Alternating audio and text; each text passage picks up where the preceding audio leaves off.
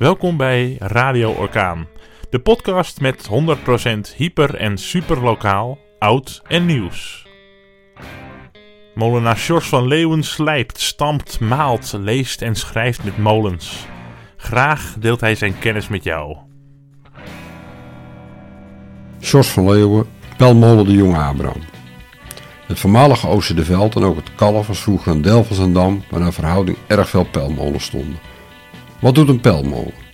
Een pelmolen slijpt met zeer zware zandstenen die aan de randen zijn bezet met een scherp blik het vliesje of schilletje van de gerst of de rijst.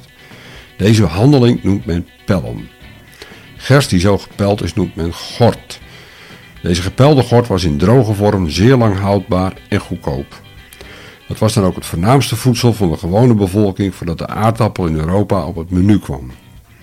Ook schepen die vanuit Nederland naar alle werelddelen voeren hadden gort stevast in de kombuis. De ruwe gerst haalden we vroeger vooral uit Danzig, Duitsland, Denemarken, later uit het zuiden van Rusland en het Donaugebied. Het groeit vooral goed op zware kleigrond. Met grote schepen vervoerde men deze gerst naar Amsterdam. De Zaanse pelmolen-eigenaren kochten hun gerst op de korenbeurs in Amsterdam. In kleinere scheepjes werd de gekochte waar afgeleverd bij de pelmolens, soms staande aan de Zaan, andere weer verder in het veld, alleen bereikbaar via het schutten door kleine sluizen. In de schuur naast de molen werd de gerst gelost in houten kasten om verwerkt te worden wanneer er voldoende wind was. Dat betekende voor een pelmolen minimaal windkracht 5 om dan met volle zeil het zware pijlwerk van twee koppelstenen te kunnen trekken. Elke steen vraagt rond de 85 pk. Een van deze pijlmolens was de jonge Abraham, staande op het kalf te Zandam. Gebouwd als de Abraham in 1694 en een eeuw later door de bliksem getroffen en verbrand in 1766. Bij herbouw verrees een nog hogere en zwaarder gebouwde molen dan zijn voorganger, die de toepasselijke naam kreeg de Jonge Abraham. Zijn bestaan als pelmolen eindigde in 1898 toen molenmaker Simon Gras de molen kocht en zo pettenbaas werd. Een pettenbaas was vaak een molenaar die de molen overnam van de moleneigenaar, die overstapte naar het nieuwe fenomeen stoomfabriek en de oude molen voor een zacht prijsje overdeed aan een van zijn knechts.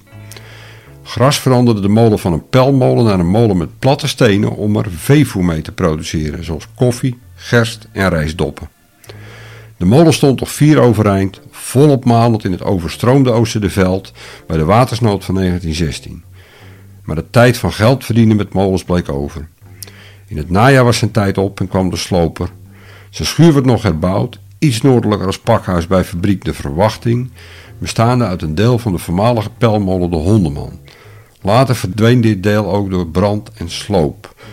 Nu rest nog slechts zijn naam als een klein straatje lopend van de Scholteweg naar het Kalf.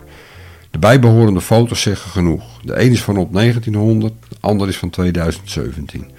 Mogen wij constateren dat het oprichten in 1925 van Vereniging de Zaanse Molen net op tijd was voor de 1100 molens ooit in de Zaanstreek zijn er nu nog maar 20 over. Zonder deze vooruitziende blik van Zaanse molenliefhebbers was er waarschijnlijk alleen nog beeldmateriaal overgebleven, zoals deze fraaie foto van de jonge Abraham.